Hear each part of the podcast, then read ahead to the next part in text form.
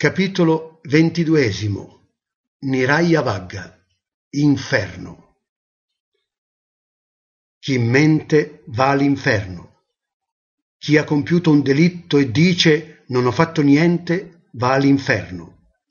Entrambi sono malvagi che soffriranno ugualmente nella prossima esistenza.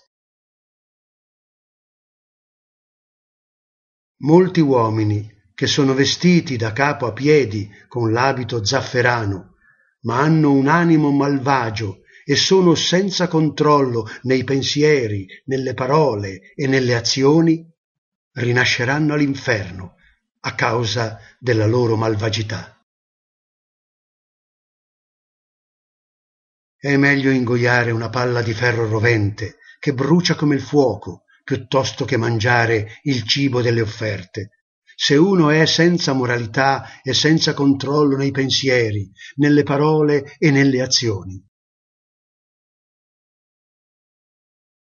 Quattro disgrazie capitano a chi, anziché tenere una retta condotta, sta con la moglie di un altro. Demerito, insonnia, disapprovazione e sofferenza all'inferno. Un tale uomo si carica di demerito e una rinascita nell'inferno appaia. Il piacere che un uomo e una donna godono nella paura è di breve durata. Anche il re li punisce duramente. Perciò un uomo non dovrebbe comportarsi male con la moglie di un altro. Proprio come l'erba cusa maneggiata malamente, taglia le mani, così la vita del monaco, vissuta male, porta all'inferno. Qualsiasi atto inconsulto, ogni regola corrotta, la moralità incerta in un monaco, non portano buoni frutti.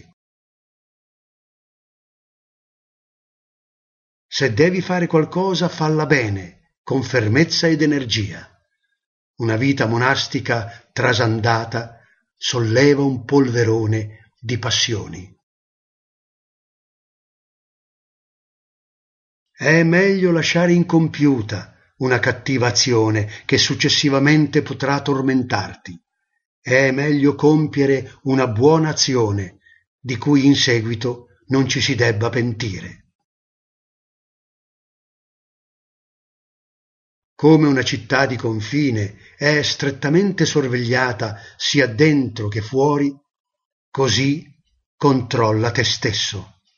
Non lasciarti sfuggire il momento giusto, perché quelli che se lo lasciano sfuggire poi lo rimpiangono quando finiscono all'inferno.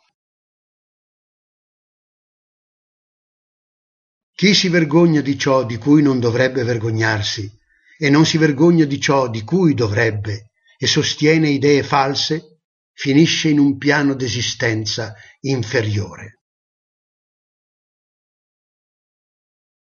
Chi vede il pericolo dove non c'è e non lo vede dove c'è e sostiene idee false, finisce in un piano d'esistenza inferiore.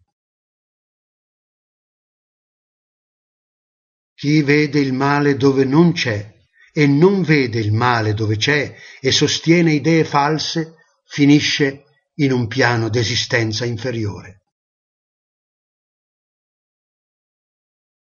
Chi riconosce ciò che è male e riconosce ciò che è bene e sostiene idee giuste, dopo la morte va in un piano d'esistenza felice.